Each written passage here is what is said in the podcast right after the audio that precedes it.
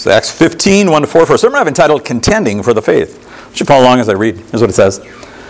Some men came down from Judea and began teaching the brethren, Unless you're circumcised according to the custom of Moses, you cannot be saved. And when Paul and Barnabas had a great dissension and debate with them, the brethren determined that Paul and Barnabas and some others of them should go up to Jerusalem to the apostles and the elders concerning this issue. Therefore, being sent on their way by the church, they were passing through both Phoenicia and Samaria, describing in detail the conversion of the Gentiles, and were bringing great joy to all the brethren. When they arrived at Jerusalem, they were received by the church and the apostles and the elders, and they reported all that God had done with them. To live above, with saints we love, oh, that will be glory. But to live below, with saints we know, well, that's a different story. Now, that humorous rhyme reveals a sad but important reality. Despite the fact that the church has one Lord, one faith, and one baptism, it often has divisions and disputes, including over what it means to have Jesus as Lord, what the content of our faith is, and even the mode of baptism. Now, sometimes, though, the issues that churches divide over are trivial and silly. Tom Rainer, in an article that he wrote about church fights, um, gives a list of incidents that he knew about where churches divided. Let me give you some that he mentioned. Arguments over the appropriate length of the worship pastor's beard. Fight over whether or not to build a children's playground or to use the land for a cemetery. A 45 minute heated argument over what type of filing cabinet to buy a brown one, a black one, one with two drawers, three, or four. A petition that's circled in a church to have all church staff members clean shaven. I think that included the piano player lady, too, everyone. How about this one? A big church uh, argument over the discovery that the budget was off by 10 cents. Ours was not off at all this year, was it? Good. How about this one? A dispute in the church because the Lord's Supper had someone had used cranberry juice instead of grape juice. Or this one. Arguments over what type of green beans should be served at the church potluck. Or this one, two different churches reported having fights over the type of coffee that was being served. In one church, they moved from Folgers to Starbucks brand. In the other church, they simply moved to a stronger blend, and people left the church as a result of it. Perhaps they started a new church called the Right Blend Fellowship or something like that. How about this one? An argument over whether the church should be allowed to serve deviled eggs at its potlucks. Deviled eggs? Somebody suggested that they should only do that if they balanced it off with angel food cake. Well, someone told me of a church that they were in where they had a big argument in the church over whether to have powdered sugar donuts or crystal sugar donuts. And it was a, quite a fiasco. Now, other times, though, the issues in the church are not trivial. In the early centuries, there were knockdown, drag out fights and theological battles over the person of Christ. I mean, what does it mean to call Jesus the Son of God? Is he equal with the Father? Did he have both a human and a divine nature? If so, how do these natures relate to each other? These are weighty matters, and most Christians at the time understood that what was at stake was heaven and hell. I mean, we're saved by faith in Christ, but what Christ? Is he the Jesus that Arius proclaimed? A created being, not eternal, who had a similar nature to the Father, but not the same nature of the Father. So therefore, he was inferior to him. For Arius, God the Father was God with a big G, but Jesus was God with a small g. He was a God, but he was not the God. Now, Athanasius, on the other hand, proclaimed that Jesus was the eternal Son of God, the second person of the Trinity, equal in power and glory and honor with God the Father and the Holy Spirit. Jolly old St. Nicholas, did you know he was a real person? No, he wasn't a man in a red suit at the North Pole. Instead, he was a bishop from the city of Myra. At the Council of Nicaea, where the church dealt with the issue of the nature of Christ, he got into a great argument with uh, Arius, the heretic. And as a result of it, he ended up punching him in the face. Years ago, Tareyton Cigarettes had an um, ad where they would picture someone with a black eye, a man or a woman, and smoking, and it said this it said, You know, I'd rather fight than switch. Well, evidently, for Nicholas, he was willing to fight over the issue of Christ's nature because he knew that the stakes were that high. Now, earlier in the book of Acts, as we've been going through it, we saw that there was a dispute in the church, a division over a practical matter, how the widows of the church were being cared for. But here in Acts 15, we have another division, this one a theological one, one that's infinitely more important, because the issue at stake is how is a person saved? Now, this became such a heated debate when they were in Antioch that the church there decided to send Paul and Barnabas and a few others to Jerusalem to have the apostles deal with this and settle this issue. Well, we don't have time to go through the whole of the chapter today, so I want to just start with the first four verses to set up the issue, see the background and the dispute that was going on, so that we can come back next week and see how the first council uh, at Jerusalem dealt with this theological issue. So, why don't we pray then and get into the text? Father God, I do pray for grace and mercy. Help us to see this. We live in an age when people say, ah, you know, it doesn't make much difference what you believe, but oh, it makes all the difference what we believe heaven and hell that really is at stake. So we pray that you'd open up our eyes to what the scripture says and understand the importance and the significance of this. For we ask in Jesus' name, amen. Well, if you keep uh, an outline of your of the sermon, um, I think we can write down three phrases that will cover it. The first one you can write down is just the issue at stake. That's verse one. The issue at stake. Secondly, you can write down the phrase dissension and debate. That's verse two. And then finally, up to Jerusalem. And that's 3 4. Now, remember where we are in the story before we took a break for Christmas.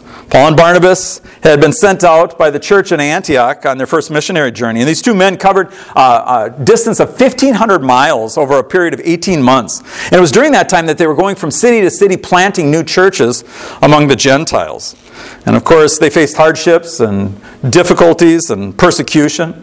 He gave blood, sweat, and tears with the hope that both Jews and Gentiles would come to salvation through faith in Christ. But was it by faith alone? Or was there something else that was necessary if people wanted to be saved? And that brings us to our first point the issue at stake. Now go back in your Bible, look back to chapter 14, starting in verse 21, where we read this.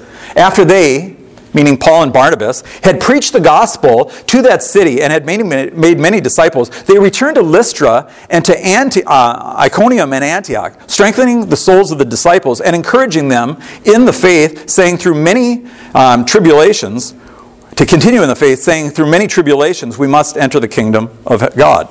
Now, when Paul and Barnabas were encouraging them to continue the faith, it means to continue believing those truths that they had taught them when they established the churches. The truth about Jesus, who he was, his death and resurrection, and how faith in that is what reconciles us to God. Through whatever tribulations they were going to go through, they had to hold on to those beliefs. I have to say, holding on to and proclaiming the truth, especially the truth of the gospel, is the main task of the church. I mean, the devil hates the truth, so he seeks to distort it deny it, oppose it, and subvert it. And he does that both working outside the church, pressuring it from the outside, but also subverting it from the inside. Speaking of the prophets of the Old Testament who brought the word of God to Israel, Peter goes on to say this in a warning. He says, But false prophets were also, also arose among the people, just as there will be false teachers among you, who will secretly introduce destructive heresies, even denying the master who brought them bringing swift destruction on themselves. Many will follow after their sensuality, and because of them, the way of truth will be maligned, and in their greed, they will exploit you with false words. Their judgment is from long ago and not idle, and their destruction is not asleep. In other words, their judgment's coming at the end. That's 2 Peter 2 1 to 3. Jude addressed the same uh, problem when he wrote this Beloved, while I was making every effort to write to you concerning our common salvation, I felt it necessary to write to you, appealing to you to contend earnestly for the faith once delivered over to the saints. For certain people have crept in unnoticed, those who were long before marked out for this condemnation, ungodly persons who turn the grace of God into licentiousness and deny our only Master and Lord, Jesus Christ. Now, all Christians have a responsibility to contend for the faith, that is, to know it and defend it. But this is particularly the responsibility of pastors and elders. That's why we read in verse 23 of Acts uh, 14 when they had appointed elders for them in every church, having prayed with fasting, they commended them to the Lord in whom they had believed. Paul told Titus that an overseer or a pastor was one who had to hold fast the faithful word in accordance with the teaching so that he's able to both exhort in sound doctrine and also refute those who contradict. You see, it's not just enough for a pastor to proclaim the truth.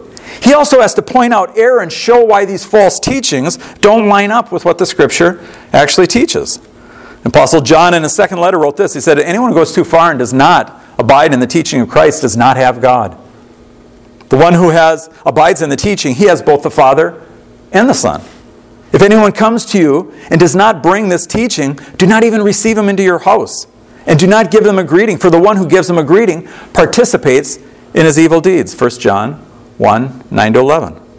Now, listen, Christians can degree, uh, disagree on many issues and still be Christians. You know, the mode of baptism, end times events, our understanding of election and the sovereignty of God. I mean, these are important issues, but if you get them wrong, that doesn't necessarily disqualify you from being a Christian. But there are bedrock beliefs that you must hold in order to be considered a believer. There's some issues where no compromise can be made and no wiggle room given. And one of those issues is this How is a person saved? That is, on what basis does God declare a person righteous and therefore acceptable in His sight? Well, the issue at stake here was made clear in verse 1. Look what it says again. Some men came down from Judea and began teaching the brethren, meaning the Christians, unless you're circumcised, according to the custom of Moses, you cannot be saved. Now, here's a question where did they get that idea from? Well, from the Old Testament. Do you remember in, when God met with Abraham, as recorded in Genesis chapter 17. We we're just doing this in our confirmation class last time. He said this God said further to Abraham, Now as for you, you shall keep my covenant, you and your descendants after you throughout their generations. And this is my covenant which you shall keep between me and you and their descendants after you. Every male from among you shall be circumcised, and you shall be and they, uh, you shall be circumcised in the flesh of your foreskin, and it shall be a sign of the covenant between you and me. And every male among you who's eight days old shall be circumcised throughout your generations, a servant who's born in your house, or one who's bought for, with money from a foreigner who's not of your descendants. A servant who's born in your house, or he who's bought with money shall surely be circumcised. Thus, my covenant will be in your flesh for an everlasting covenant. But as for the uncircumcised male, who's uncircumcised in the flesh of his foreskin, that person shall be cut off from his people because they have broken the covenant. Genesis 17, 9 to 14. Look, that passage makes clear that all of Abraham's descendants and all who are in his family, who are considered part of the covenant people, had the men had to be circumcised. Well, what about this? I mean, if you refuse that right, it says they were cut off. Now, I'm sure there were verses like these that the Judaizers were using them when they were arguing against Paul. Now, they were right to say that in the Old Testament, people had to be circumcised. But they were wrong to say that people now had to be circumcised because since Jesus had died and been resurrected and inaugurated a new covenant, they were no longer bound by the old covenant. Jenna Ellis, she was a uh, lawyer for President Trump. She also was a Christian. I heard her interviewed a number of years ago on David Freiheit's program. He's a YouTuber, a Jewish guy from Canada. And uh, during part of the discussion, it was mainly about President Trump and her job and whatnot. But she mentioned she was a Christian. She said, I have a question for you, just as a Jew. I want to know something. So what's that? said, You're a Christian, you take the Bible seriously. Well, then why don't you keep the dietary laws that are found in the Scripture? And I thought she did a great job explaining to her. She pointed out that when he was living in Montreal as a Canadian citizen, he was bound by Canadian law and under the Charter of Rights, which is the equivalent of the Constitution for the Canadians. But having moved to the United States and now applying for U.S. citizenship, she said that as soon as you get that U.S. citizenship, you're no longer bound by Canadian law. She said it's the same way for Christians. Before Jesus came, the Jewish people were under the Old Covenant. That was their constitution. But once Jesus came and inaugurated a new covenant, the old one becomes obsolete. We're not bound to it in any way. Now he said, Well, I guess that kind of makes sense. Now he didn't convert, but at least made sense to him. But I don't think that would have made sense to these people who are arguing with Paul, these Judaizers. That brings us to our second point, though the dissension and the debate. By the way, in your family growing up, uh, who liked to argue a lot? Was there any of you? Were you the arguer? Always getting at it at the table? I mean, if you were from an Italian family, you know that what you did is you just yell at each other all the time. or if you're from an Irish family, what did you do? You punched each other. Patrick punched Sean. Sean punched Mary. Mary punches Maggie. In Sweden, they have a saying that goes like this it says, Let your food silence your mouth. They generally don't talk at the table when they're eating. I guess that'll keep you from arguing. Well, the word argue for us tends to have a um, negative connotation. But, I mean, doesn't a uh, lawyer present arguments for his client? One Jewish woman I listened to who gave her testimony about how she got saved said, growing up, she said, in our family, we argued about everything all the time. She said, three of the four of the kids grew up to be lawyers. Well, as Christians, we're told to sanctify Christ as Lord in our heart, always ready to make a defense, or we could say an argument, to everyone who asks to give an account, uh, us to give an account for the hope that we have in us, yet with gentleness and reverence. Paul is not opposed to arguing. Indeed, he knew that if we were going to contend earnestly for the faith once delivered, we'd have to do that. And that's why we find him doing that here. It says in verse 2 Paul and Barnabas had a great dissension and debate with them. Now, some people like conflicts and debates. Uh, they like to stir up the pot and get the cauldron boiling. There are a few people like that, but I think most people would rather just smooth things over and not ruffle feathers. Instead, take a live and let live attitude. Now, I think that's particularly true for women. A number of years ago, when I was working at the cheese factory, I was sitting in the break room and I got into a discussion with someone there about the topic of women as pastors, and I pointed out what the Bible says in 1 Timothy chapter 2, where Paul said this I do not allow a woman to teach or exercise authority over a man. Um, Paul, was, and I, Paul was talking about within the church. Well, the coworker I was talking to knew the Bible, and so he accepted that. Uh, but when I got back to work, I noticed that one of my coworkers, a lady named Linda, was seemed to be mad at me, and I didn't know why. I hadn't gone late on my break, and we didn't have any kind of words before that. Well, what happened was somebody else was sitting in the break room who overheard the conversation and somehow related it back to her, and she was offended by my comments.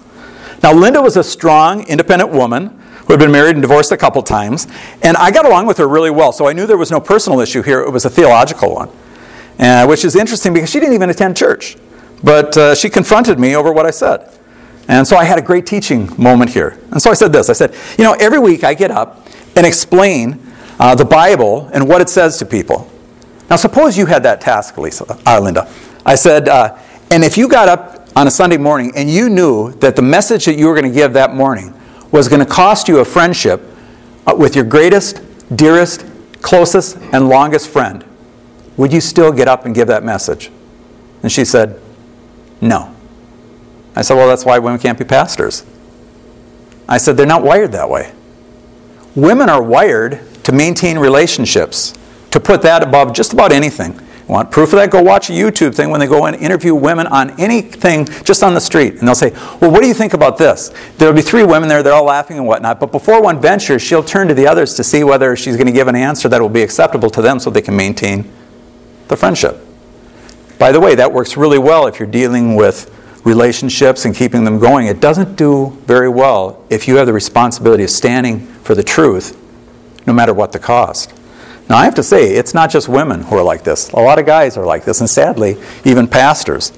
There are pastors who are, don't have the courage to risk their job, their reputation, or their retirement, or their friendships and connections enough to stand for the gospel and stand against the pressure that's put against them in our culture. I mean, think about how many pastors dutifully complied with the government's demand to close down their churches during COVID. Some of them did it for two and three years. How many Christian leaders have bowed to the pressure of the LGBTQ activists? The leaders of Exodus International, which was a Christian organization that was started to help people get out of a homosexual lifestyle, closed up shop back in 2015. They issued an apology to the gay community for ever trying to help people get out of that lifestyle. Max Lucado is a well known and popular Christian pastor and author. Back in 2021, he issued a public apology to the gay community for preaching a sermon 17 years earlier where he called homosexuality a sin. According to the Christian Post article I read on this, Lucado wrote that faithful people may disagree about what the Bible says about homosexuality, but we're all agreed that God's holy word must never be used as a weapon to wound others. He went on to say this quote, Over the centuries, the church has harmed LGBTQ people and their families, just as the church has harmed people on the issues of race and gender and divorce and addiction and so many other things. We must do better to serve one another. In other words, he caved. Other Christian leaders have embraced critical race theory. Some have marched with Black Lives Matters, which is a Marxist organization, who state on their own website that they're task. One of them is to abolish the nuclear family. Now, these issues are all important, but none of them is nearly important as getting the gospel right. See, that's a do or die issue for the Apostle Paul. Indeed, he ended up in a public confrontation with Peter, the Apostle Peter, over the idea that you have to keep the Mosaic law and dietary laws in order to be justified. Listen to the way Paul uh, recounts this incident from Galatians 2 11 to 16. He says this But when Cephas, meaning Peter, came to Antioch, I opposed him to his face because he stood condemned. For prior to coming of certain men from James, he used to eat with the Gentiles. But when he, they came, he began to withdraw and hold himself aloof, fearing the party of the circumcision. So get what's going on. Peter's eating ham sandwiches. He's, he's hanging around with Gentiles. Everything's great because he knows it's all faith. And then some people come supposedly from James, and they're like, oh, I don't know about that, Peter. That, that doesn't look right. I mean, we're Jews, you know. And, and so he's like, uh, and like, Peter, come sit at our table. No, I, I think I might have to sit over here. Now, probably a lot of people, oh, that's, that's odd. But Paul saw what was at stake. And so he says this The rest of the Jews joined him in his hypocrisy, which resulted in even Barnabas being carried away by this hypocrisy. But when I saw that they were not being straightforward about the truth of the gospel, that's what's at stake, I said to Cephas in the presence of all, If you, being a Jew, live like a Gentile and not like a Jew, how do you compel Gentiles to live like Jews? In other words, if you're eating a ham sandwich, why are you turning around saying they can't eat a ham sandwich? He says this We are Jews by nature. In other words, that's our birth, that's our heritage. Not sinners from among the Gentiles. Nevertheless, knowing that a man is not justified by the works of the law, but by faith in Christ, even we have believed in Jesus Christ that we might be justified by faith in Christ and not by the works of the law, since by the works of the law no flesh will be justified. Now you have to understand, the Judaizers were Jewish people who accepted Jesus as the Messiah. They believed you had to have faith in the Messiah. They just thought you needed to add something to that, the keeping of the Mosaic law. So it's what Jesus does plus what you do. In effect, you had to become a Jew to become a Christian. But Paul had just finished 18 month tour of duty where he told the Gentiles all they had to do was trust in Christ to be saved. You can't earn your salvation by works, you have to receive it as a gift. And if you try to add to Christ's work, you actually destroy it and reject it as a gift. Now, the way I always illustrate it is this Imagine that your great great great grandfather, for some of you, and for some of you, just maybe your grandfather, was at a New York Yankees game back in 1927 when they were playing in the World Series. And uh, your uncle or your great great grandfather was sitting out in the, and, and Babe Ruth gets up to bat and he hits one, home run, grand slam, and your uncle catches the ball. And afterwards, he goes and has the great Bambino sign it for him. Well, that ball was passed from your great great grandfather down to your great grandfather, down to your father, and now you have it. And the Antique Roadshow is coming.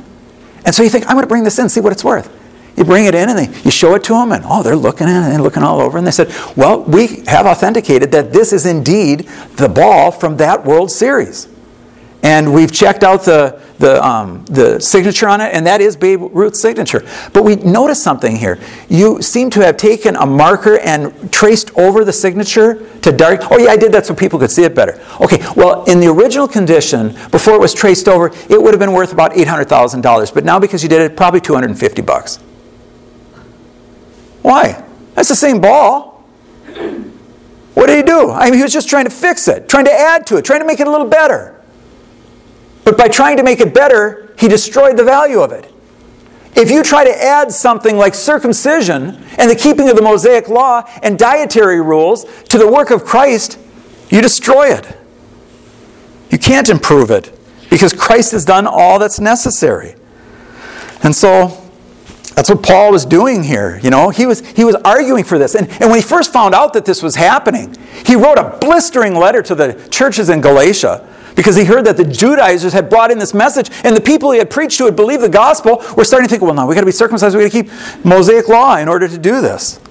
Well, they were wrong. And so Paul wrote this, starting in Galatians 1 6 to 9. He says, I'm amazed that you're so quickly deserting him who called you by his grace, the grace of Christ, for a different gospel, which is really not another. But there's some who are disturbing you and want to distort the gospel of Christ. But even if we or an angel from heaven should preach to you a gospel contrary to the one that we preach to you, he's to be accursed. That means damned and go to hell. As we said before, we say it again if anyone's preaching to you a gospel contrary to the one that you received from us, let him be accursed. Later in that same letter, Paul wrote this Behold, I, Paul, say to you, if anyone receives circumcision, Christ will be of no benefit to you. And I testify again to every man who receives circumcision that you're under obligation to keep the whole law. You've been severed from Christ. You are seeking to be justified by the law. You've fallen from grace. Paul knew that if the Galatians started trusting in Christ and Christ plus something, plus circumcision, plus keeping the dietary laws, they'd perish. And I want you to get this in your mind. If you think today that you can be saved by trusting in Christ plus your baptism, or Christ plus your confirmation, or Christ plus the fact that you're a church member, or Christ plus the fact that you just raised your hand somewhere along the line, or Christ plus the fact that you're a good, upstanding, moral person, you're going to perish. There's a reason we sing songs that say, On Christ the solid rock I stand, all other ground is sinking sand. You know, Supreme Court is going to decide coming up very shortly on the ballot issue with Donald Trump. They have to. They have to settle this debate because there's a lot at stake on whether he can be voted in or not voted in. Well, people here knew that they needed to settle this issue. And so the next thing we see is that they were sent up to Jerusalem. Up to Jerusalem. That's verses 3 to 4. Here's what it says The brethren, meaning the Christians, determined that Paul and Barnabas and some others should go up to Jerusalem to the apostles and the elders concerning this issue. Now it's interesting that they say that they would go up to Jerusalem. From where we are here in Wisconsin, when we talk about going up, we'd say going up to Winnipeg, Canada, or down to Mexico, or across to Europe, or down under to Australia. But you know, it's interesting because Antioch's actually north of Jerusalem. Well, in what sense are you going up? Well, in the same way that if you were in India or Nepal or Tibet and you were going to Mount Everest, you'd be going up no matter where you're going. Well, Jerusalem was on an elevated area. And so, in the mind of the Jews, anytime you went to Jerusalem, you were going up. Now, what mattered here was not the direction they were going, but why they were going there, because they wanted this issue settled once and for all. Here's what I read in verse 3. Therefore, being sent on their way, um, they were passing through both Phoenicia and Samaria, describing in detail the conversion of the Gentiles, and they were bringing great joy to all the brethren. So, not wanting to waste any time, and ministry opportunities as they're going back they were stopping at all the churches and they were telling them what god was doing and how many gentiles were coming to understand and to know the god of abraham isaac and jacob through his son jesus christ and it says in verse 4 when they arrived at jerusalem they were received by the church and the apostles and the elders and they reported all that god had done with them so paul had already confronted peter when he waffled on this issue he had stood up and refuted the Judaizers in Antioch. He knew what was at stake men's souls. And when the church meets in Jerusalem a few days after this, we're going to find Paul and Barnabas again contending for the faith and the truth of the gospel, the only gospel that will save men and women, boys and girls. Let me ask this as we come to close here Have you understood the gospel?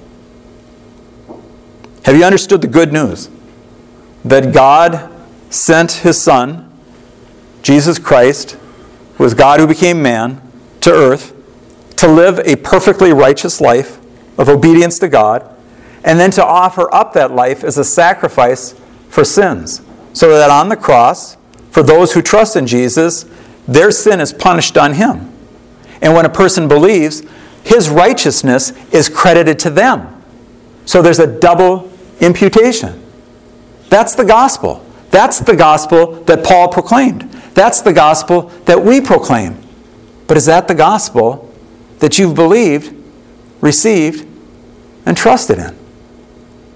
Now, if you have, then what you need to do is bring this gospel message to others, to your family members and friends, to people who are raised in churches where they don't get a clear gospel message, to coworkers, to neighbors, because we're the ones who have the truth. But if you haven't received that, if you haven't understood that, what you need to do is believe it. You need to ask God to open your heart to respond to the gospel message. And when you do, He will grant you eternal life. Not because you earned it, not because you're religious, but because He's good and merciful and offers grace to sinners who desperately need it. What are you doing with Jesus? That's what matters. Let's pray. Our Father God, is there anything new here? No. We sing songs that say, Tell me the old, old story. And it is an old, old story, but this is the only message that has the power to transform lives and to change eternal destinies. So, Father, I pray for everyone here. Uh, there are few people here who haven't understood this, but there's people even here today, Lord, who have not embraced it. They've not trusted in it. And so I pray that this would happen for them even this day, that they would turn from their sins and trust in Jesus and find eternal life. And for those of us who have believed it, Lord, help us this year to be more zealous in getting the gospel out. Because we've known people who've died in the last year, Lord, who didn't die trusting you and were lost. We want to be a witness to all the people around us. So bless us to that end. For we ask in Jesus' name. Amen. All right, we're going to stand and sing hymn 406.